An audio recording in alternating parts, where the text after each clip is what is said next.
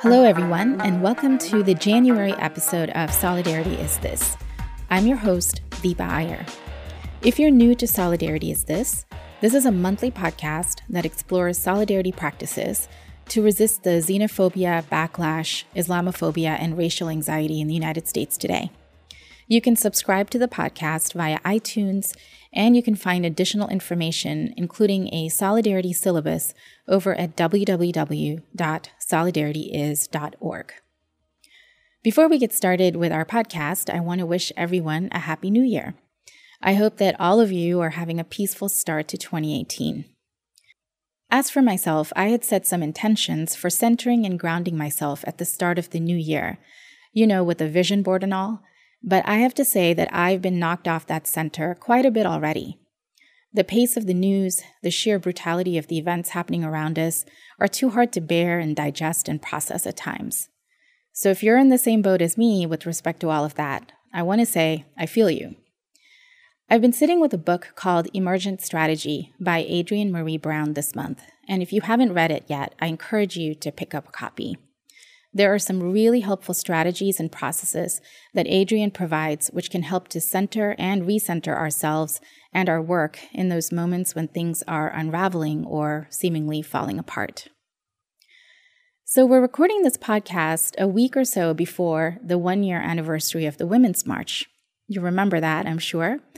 It's also the one year anniversary of the inauguration of 45 and the set of policy directives that emerged last January that have affected so many communities through walls, bans, raids, and more. For those of you who might be interested, I wrote an essay at the beginning of the year about what we can learn from the solidarity movements of 2017, from Here to Stay to No Muslim Ban Ever to Me Too. Take a look at it over at www.solidarityis.org and let me know what you think. So, for this month, we're going to be talking food justice and we're also going to be talking about the Me Too movement. Two different topics, you say? Yes. And that's because there is so much going on these days that I'm going to try and fit in two short segments into each month's podcast. We're going to start with the segment on food justice and sovereignty. For that, I'm in conversation with Leah Penniman, who's the co director of Soulfire Farm, based in Grafton, New York. Leah has been farming since 1996, and her work has been recognized by the Open Society Foundations, the Fulbright Program, and more. Soulfire Farm seeks to end racism and injustice in the food system. I'm really excited to welcome Leah to Solidarity Is This. I have gotten to know Leah over the past uh, year or so, and I've just been so inspired by her energy and curiosity and unflagging commitment to Soulfire Farm, which we'll hear more about. So, welcome, Leah, to Solidarity Is This. Thank you so much for having me.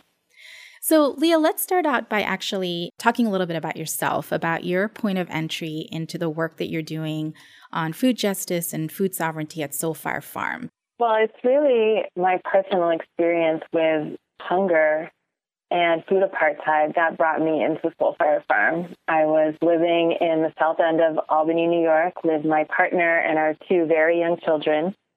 And even though I had many years of farming experience and higher education, the geography of my neighborhood prevented me from easily accessing fresh, healthy food for my children. And so our family joined a CSA, a community supported agriculture, and walked over two miles in each direction to go pick up this share of vegetables. And I would quite literally pile squash and potatoes on the lap of my two year old and have my newborn in the backpack and then walk all the way down to cook this food. And the price was exorbitant and really challenging for us. So our neighbors, when they found out that we knew how to farm, challenged us to create the farm for the people. And that's how the idea of Soulfire was born. Wow. So, Leah, I know that we might be using, you might be using terms that folks might be unfamiliar with a little bit. And I was wondering if you could talk a little bit about, you talked about food apartheid. Can you tell us a little bit more about what that looks like for communities around the country? So, right now in the United States, if you are a person of color, you are only 25% as likely as a white person to have healthy food in your neighborhood that you can afford. And so, this system of segregation, where some people experience food opulence and other people experience food scarcity, uh, where their communities are flooded with highly processed, fat and sugary foods that lead to diabetes and other chronic illness. That is food apartheid. And I prefer that term to food desert, which is what the federal government uses because a desert is a natural phenomenon um, and apartheid is a human created system of separation. So I think that's so important because I know that part of what you all are doing at Soulfire Farm is to really uh, acknowledge and validate and heal from the histories of systemic oppression, right? Racial and economic oppression that have displaced and disconnected communities of color from their lands, from access to food, from controlling or being able to shape the food system. So, can you make those connections for us, um, specifically around the systemic piece? Our food system is not racist by accident, it really is by design. Mm. So all of the land upon which we grow our food is stolen from First Nations people. And 80% of the labor that grows our food is Latinx and Hispanic, even though only 2 or 3% of farm managers have that identity. You know, the wealth of this nation was built on the backs of enslaved Africans. And our legal system, even to this day, has codified that racism. You know, for example, in the New Deal of the 1930s, agricultural workers and domestic workers mm. who were predominantly black and brown people were excluded from the labor protections.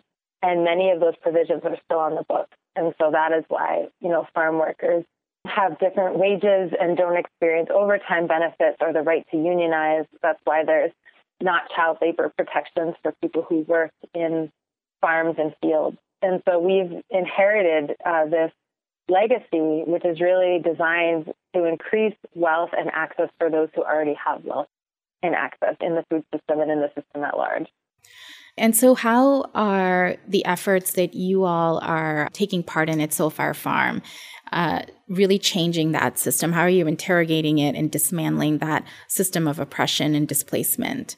And tell us a little bit about what those initiatives look like. Well, one of the things that I'm excited about that we're working on right now is trying to reclaim land ownership. You know, in 1910, at the peak of Black land ownership, we'd scrape together our Sunday money as sharecroppers and amass like 16 million acres of land, which is almost all gone. And there's mm-hmm. a, a long legacy of, you know, USDA discrimination and lynching and racist violence that have stolen land from our people. And now there's a whole returning generation of Black and Brown people who are excited to become farmers and reclaim rural spaces, but are struggling to access the training, the land, and the resources to do that. And so we're actually working with a national coalition through the National Black Food and Justice Alliance to create Black owned land trusts or Black led land trusts that will help connect this returning generation of farmers to land ownership. So that's very exciting, sort of at the macro level. Mm-hmm. What it mm-hmm. looks like on the day to day at Soulfire Farm is that we run training programs for returning generation black and brown farmers. And so for anywhere from a day to a week to an entire season, people come and learn how to tend the soil, how to use a tractor, create a business plan, uh, and how to access these federal and private resources in order to start their land-based and food-based businesses. And do a lot of those folks go back to their homes then and begin to reclaim the land, as you say? Absolutely.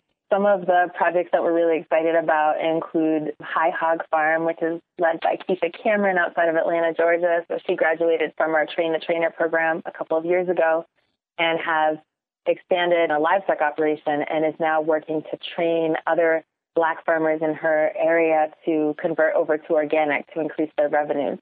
So that's one exciting project. Uh, there's also the Wild Seed Community Farm and Healing Village in Millerton, New York, started by a bunch of our graduates um, that provides a retreat center and healing space for Black and Brown people to recover from racial trauma, mm-hmm. um, and also is a working farm that sells garlic and mushrooms and Christmas trees to the community. And there are many, many examples. Some are farms, rural farms, some are urban farms, some are catering businesses that are reclaiming Dominican, Puerto Rican, and Haitian cooking with a healthy edge. And then there's people who go into leadership in the nonprofit and public sector to try to change policy.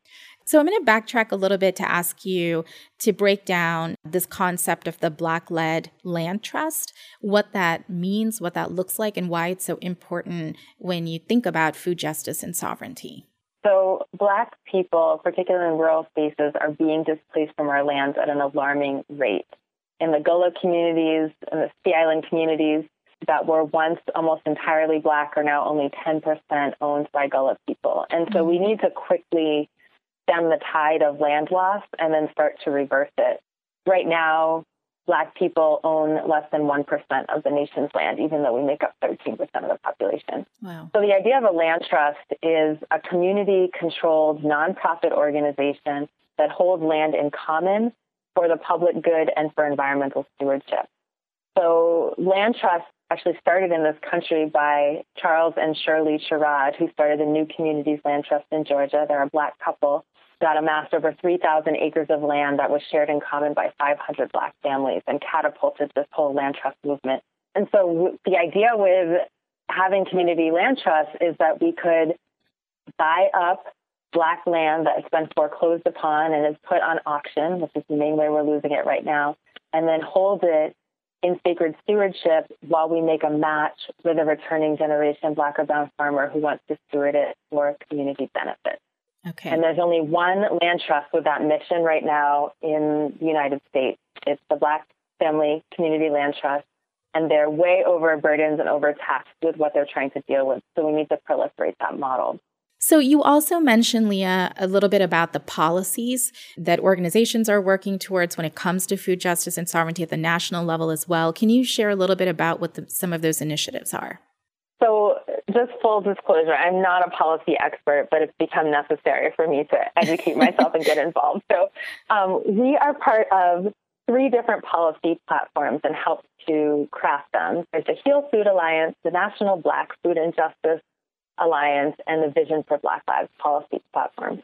In, in all cases, what we're essentially asking for is to invest in Black and Brown leadership in the food system through land, through the SNAP program and access to food, through funding cooperatives and businesses, through free and universal education, and to divest from the policies and practices that are harming our communities. So, right now, if you look at the Farm Bill, which is the biggest piece of legislation by dollars that we have in the United States, is investing disproportionately in industrial agriculture, which is poisoning farm workers and destroying the environment mm. and loading our communities with commodity foods that are making us sick. And I'm glad that you mentioned the Vision for Black Lives policy platform. We've talked about that often on our podcast. So I think it's another example of how the work that you're doing is linking up to broader racial justice, economic justice movements in the country, that it's not siloed. And I'm curious if you can talk a little bit about, you know, even as you uh, message or speak about your work, how do you see it in relationship to, say, you know, the movement to end police brutality or to dismantle the detention and deportation complex or even living wage efforts? How do you make the connections between what you're doing and those kind of racial and economic justice efforts that are happening in the country? Yeah, something I love about the current movement is that we really don't see the divisions between these individual struggles. You know, it's the same white supremacist, capitalist, patriarchal beast that is undermining our food sovereignty and also undermining our education system and enacting this, you know, insane criminal injustice system. So in our messaging, certainly in our newsletters, we include links and encourage people to get involved with sister struggles all the time. But tangibly, we ask ourselves, you know, what can we as farmers do to support these intersectional movements? So, for example, there's a Victory Bus project which is led by the Freedom Food Alliance that provides transportation between New York City and prisons upstate so that people can visit their loved ones. And when folks get on the bus, they're also given a package of farm fresh food uh, mm-hmm. from our farm or one of the farms in the Victory Bus Collective.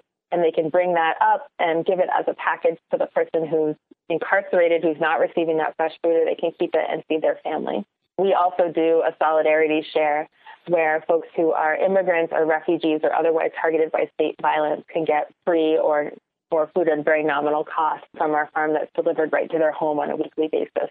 And we intentionally reach out and work with these communities that are targeted to let them know that, like, yes, we're a farm, yes, we have this particular mission, but we see you and we're going to leverage our privilege and our resources to support you in the ways that we can.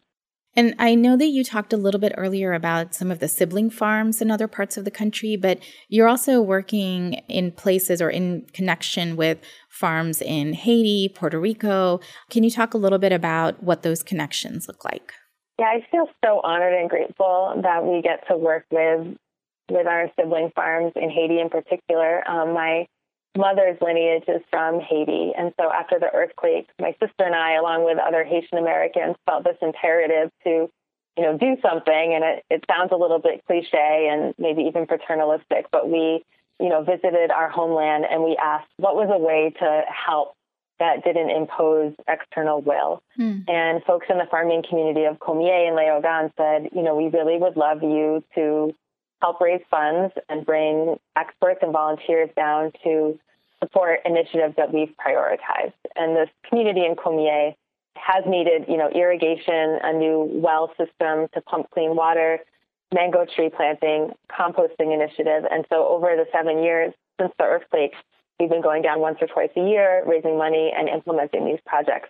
And it's beautiful because the community there completely leads them. They're completely autonomous. Mm. And so it's really a matter of what feels like international reparations for the pain inflicted on Haiti by the United States, um, which we benefit from here. And then in Puerto Rico, we have a, a sibling farm called Finca Conciencia in Vieques, and they're wonderful folks. It's very much like the Soul Fire of Puerto Rico. And since the hurricane, they have been providing paid work as well as food relief to thousands of people on the island. And so we're trying to leverage, again, our networks in the United States to transfer resources to the project that they have identified and that they are running. Leah, as we close up the conversation, I want to ask you um, a couple more questions. One is how can folks get involved, right? Um, there might be people listening who are learning about uh, food apartheid and food sovereignty for the first time. There might be others who want to get engaged, but they don't know how, and they're living in places not in New York, for example. Tell us a little bit about how everyday folks can make a difference in in terms of how they utilize and think about the food system generally to how they can actually support and get engaged with initiatives like yours. You know, we all can take a stand and make a difference in terms of working towards food justice. And I encourage people to follow the lead of those most impacted by the issues, no matter what our geography.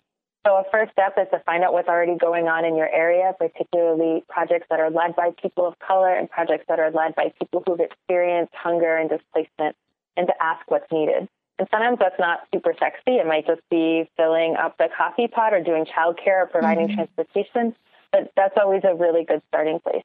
On our website, we do have a list of actions you can take in terms of you know, pressuring or encouraging your local schools and businesses and elected officials to make shifts in policy that will help more people get access to good food and good land. And then I think too, you know, doing some self-education and self-reflection around ways to uplift our own personal food sovereignty. What are ways that we can choose health and choose connection to land and choose to honor farm workers in our day to day? You know, I started off at the beginning asking you what your point of entry is into the work you're doing, and you talked about how it started in a very personal way with your family. And as we close uh, this segment, I want to ask you what sustains you to keep going. You've been doing this work, I know, since 1996. And so, what what are the the ways in which you sustain yourself?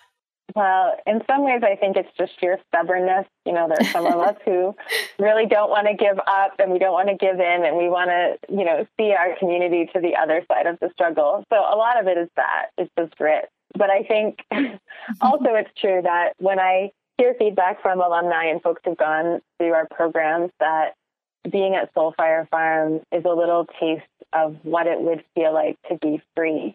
That it is an overflowing cup of resilience to be here on this land and in this community and learning the things that we have to offer. To me, that type of feedback reminds me that, you know, all of the long hours and the struggle and the frustration is really making a difference in terms of our our community agency and our community sovereignty. For anyone who's met Leah, it's very clear because it comes out of you. And again, Leah, thank you so much for your work, for your energy, for your commitment. It's such an inspiration. And um, I hope that more folks will learn about Soulfire Farm and the different initiatives, as you said, in the places that they live and educate ourselves about them. Thank you so much for joining us. Oh, thank you so much for including me in this powerful project. Appreciate it. Now we're going to switch gears and we're going to talk about a movement that's captured all of our emotions, which is the Me Too movement started by Tarana Burke, a Black woman. The hashtag MeToo is an individual and collective declaration of the shared experiences that women have with sexual violence, harassment, and inequality in every single sector and aspect of our lives. Recently, many women, particularly those in Hollywood, started a movement called Time's Up, which focuses on workplace harassment. But clearly, there are many women, especially those in service industries, who are enduring harassment and inequity at even greater levels. And women of color are contending with violence in our homes, families, and workplaces as well. Joining me now is Shivana Jorawar. Shivana is the co chair of Jahaji Sisters, an organization based in Queens, New York. She's also with the Center for Reproductive Rights, and she's worked previously at the National Asian Pacific American Women's Forum, and she serves as a board member of the National Queer Asian Pacific Islander Alliance. Before we get started with this interview, I just want to provide a warning that we're going to be talking about some graphic violence in this particular segment. Shivana, welcome to the podcast. Thanks so much for having me. I'm honored to be with you. So, Shivana, one of the organizations that you're with that is based in New York City is called Jahaji Sisters. And I was wondering if you could tell us a little bit about how the organization started and what are some of your priorities. Jahaji Sisters started in 2007 when two young Indo Caribbean women in New York City were killed in acts of gender based violence. At that time, a number of us who knew each other, Indo Caribbean women, felt that these stories, even though they were on the cover of the Daily News, the New York Post, they were met with a real deafening silence from leaders in our community, most of whom were older men. Mm-hmm. And uh, we were outraged that no one was activating on this and speaking out. And so, really, what happened is we became the leaders that we needed in that moment. We knew that it was our time to step up and do something. And so we brought women together for the first time ever in a mandir, which is a Hindu temple, for the first Indo Caribbean Women's Summit in that year. And honestly, we didn't know how many people would show up to talk about what was then an even more taboo subject. But the place was totally packed, and it became clear very fast that one gathering or even an annual gathering like that was not going to be enough. This really needed to be a sustained effort, and uh, it needed to be an organization. And so Jahaji Sisters was born. So I'm wondering if you could tell us a little bit about the Indo Caribbean community, especially the community in Richmond Hill, and provide some background in terms of the history, right, of this community and the diaspora that is here in the United States. I'm really glad you asked that because I don't think a lot of people know who Indo Caribbeans are. So mm-hmm. I'm always looking for opportunities to share. So, although we as Indo Caribbeans have Indian ancestry, and uh, you know, in many ways we are a part of the South Asian community, mm-hmm. it's important to recognize that our history and uh, consequently who we are is very different from that of Indian Americans. We were actually indentured laborers contracted to work on plantations mm-hmm. in conditions that were not so different from slavery. And uh, it was poor people and people that were living on the margins of society generations ago. This is in the 1830s, like sex workers and widows who migrated to the Caribbean that were brought over. And they were making that decision for many reasons. So some bought into the idea that they were going to the so-called land of El Dorado, this land of gold, right, where they mm-hmm. would no mm-hmm. longer be impoverished. Others were coerced into signing labor contracts they couldn't read and didn't understand. And uh, women in particular, because it was so taboo for them to leave the home and there was a shortage of women, were kidnapped or manipulated into going. And for the most part, no one really knew what they were embarking on, how long it would take to arrive, how harsh the journey to the Caribbean would be. Mm-hmm. And they were going to an entirely new continent. And so they were taken to countries like Guyana, Jamaica, Trinidad and Suriname to work the sugar plantations there after it became illegal to have African slaves. And today in the United States, our largest population is in New York City and especially in Queens. There's a really big diaspora community there. And in fact, according to the city's Department of Planning, more than 80,000 Guyanese, mostly Indians, from the Berbice farming region, lived in the connected Queens neighborhoods of Ozone Park, Richmond Hill, and Jamaica. And of course, we have people in other New York City boroughs as well. So I was actually wondering, Shivana, you talked a little bit about when you were starting to talk about the Indo Caribbean community, how the community is part of the broader South Asian community, but is also different, right? And you've shared some of those differences.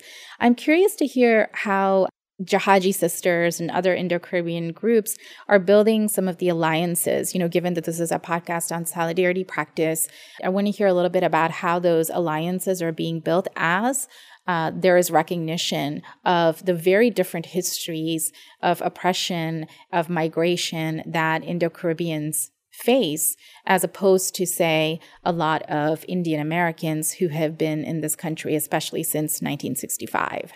So it's definitely happening, and I'm glad for it. I think it has to happen more. And uh, I also think it's important to know that, you know, one of the uncomfortable truths about our arrival as Indo Caribbeans to the U.S.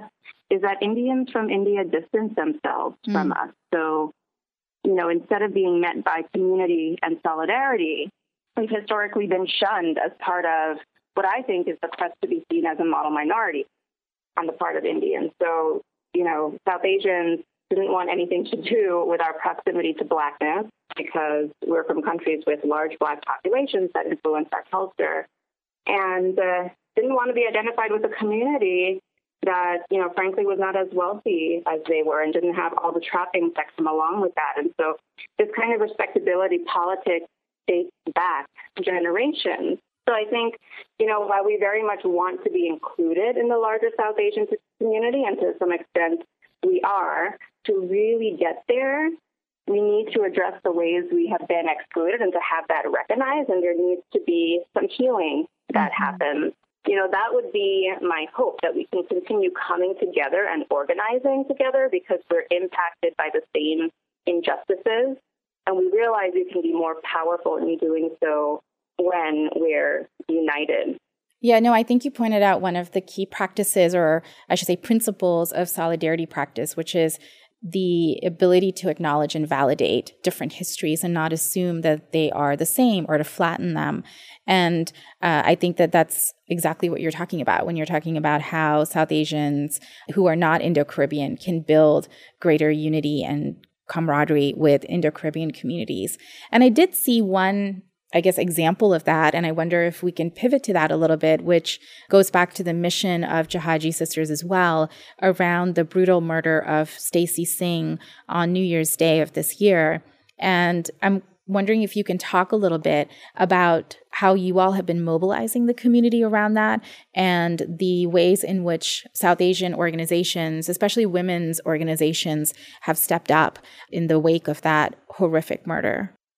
So, we woke up on January 1st, New Year's Day, to hear the news that yet another Indo Caribbean sister was killed in New York. So Stacy Singh was stabbed to death by her husband, who then went to a nearby park and hung himself. And it was the first murder in New York mm-hmm. City of 2018. So it was a big story, lots of headlines. Stacy had two children, one and five years old, who are now orphans which really is one of the saddest parts of this story. You know, this is going to impact them, of course, for the rest of their lives. And the community has been outraged like never before. So we held a vigil in partnership with 10 other community organizations. And it was held at the same mandir where we had our very first event 10 years ago. And so, you know, that kind of has symbolic significance for us. Mm-hmm. It was a really large turnout, bigger than we expected. Over 100 people showed up, including faith leaders, men, Black Caribbean women came out to show up in solidarity.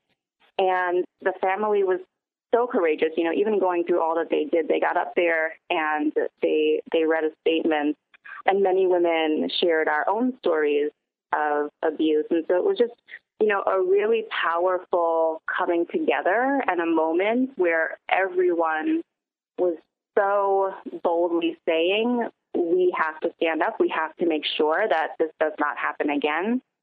And have you found that the broader South Asian community has also been uh, standing up in support. And, you know, I say this because, you know, folks might not be aware that most of the groups that work in South Asian communities around the country actually focus on domestic violence issues. And I'm wondering if you can talk a little bit about whether we're making headway to eliminate this form of violence and what you're hopeful in terms of seeing in the future. So, one of the fantastic things that came out of all of this as we were reeling from Stacey Singh's story was that South Asian Women's Organization put out a really beautiful statement condemning what happened to her and naming their support for Jahajee sisters and lifting up that Indo-Caribbeans are a part of their constituency. And that was huge for us because it meant that, you know, we're moving beyond invisibility and uh, we're building bridges. But to me, the most important thing we need to do is change culture so that all people are valued equally regardless of gender. The fact that society fundamentally believes men's lives matter more than ours is the root of the violence. We need to change that mentality. Obviously, this is happening, and I think what you're speaking to in terms of addressing cultural shifts, cultural norms, systemic policy changes um, are really also part of the rhetoric of the Me Too movement and the Time's Up campaign. And it seems to be a space and opportunity for us to shed light on everything from workplace harassment to domestic violence to sexual assault.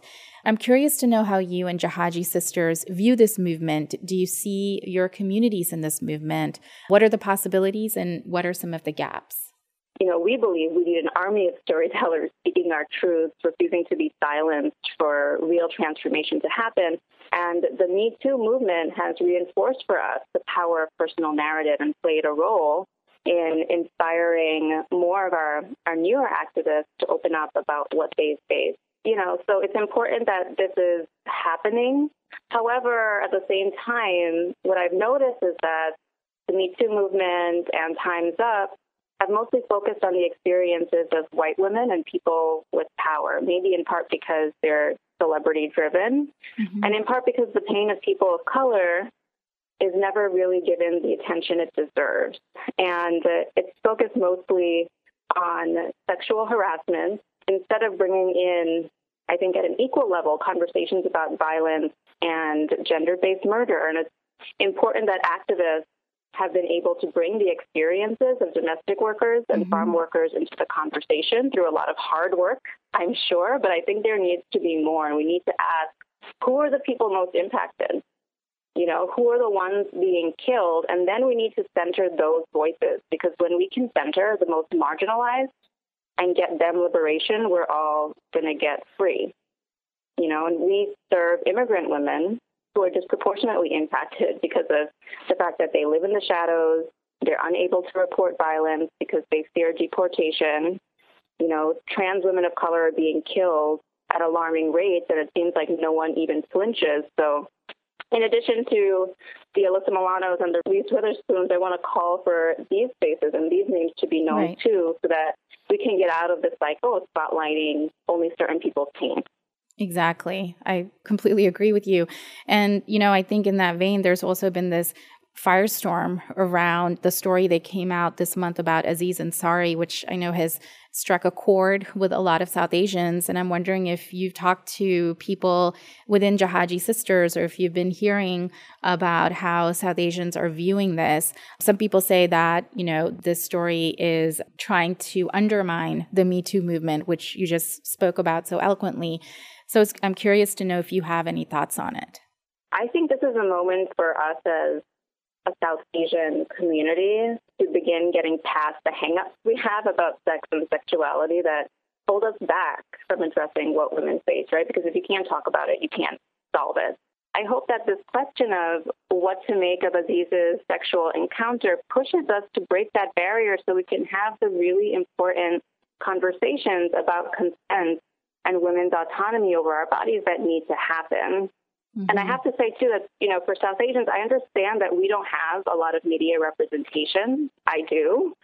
But we can't absolve him and we can't shut the conversation down simply because he's brown and we want to see someone like us succeed.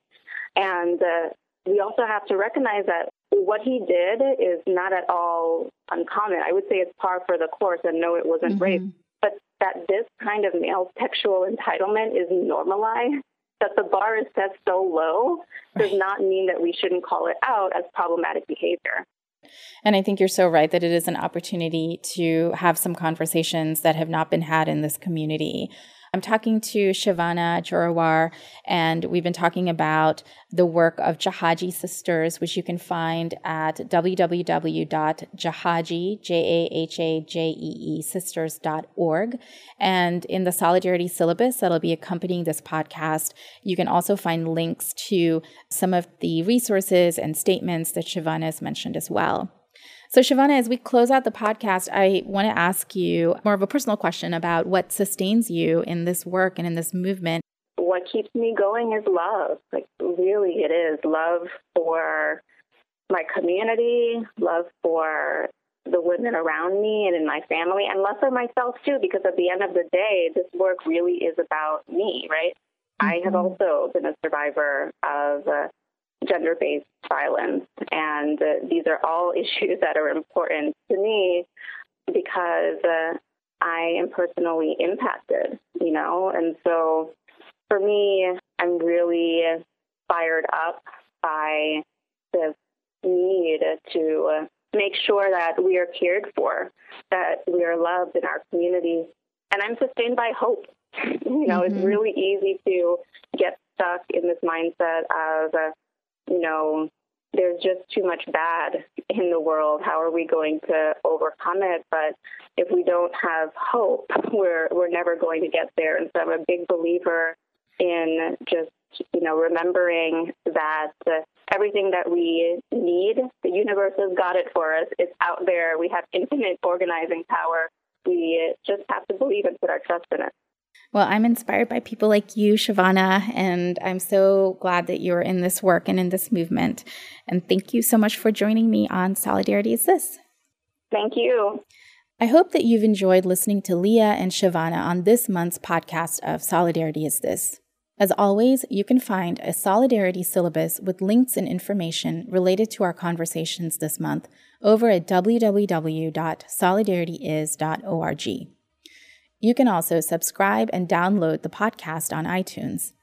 I know that Shivana and Leah would all appreciate you sharing this podcast episode with your networks and on social media so that their important work gets even more visibility. As we close, I want to return to a theme that we heard about throughout today's podcast about attending to generational trauma and ancestral lessons. If you'll recall, I mentioned Adrienne Maree Brown's book, Emergent Strategy, at the beginning of this episode. Here is a passage and an invitation that Adrienne provides in Emergent Strategy. It reads I am living a life I don't regret, a life that will resonate with my ancestors and with as many generations forward as I can imagine. I am attending to the crises of my time with my best self. I am of communities that are doing our collective best to honor our ancestors and all humans to come. Again, that is a passage from Adrienne Maree Brown's Emergent Strategy. Take a look at Adrienne's website, www.adriennemareebrown.net, for more affirmations, resources, and Adrienne's own writing. Whatever the work is that you do, I hope that you are doing it with meaning and compassion. Thank you for joining me on this month's episode of Solidarity is This. See you again in February.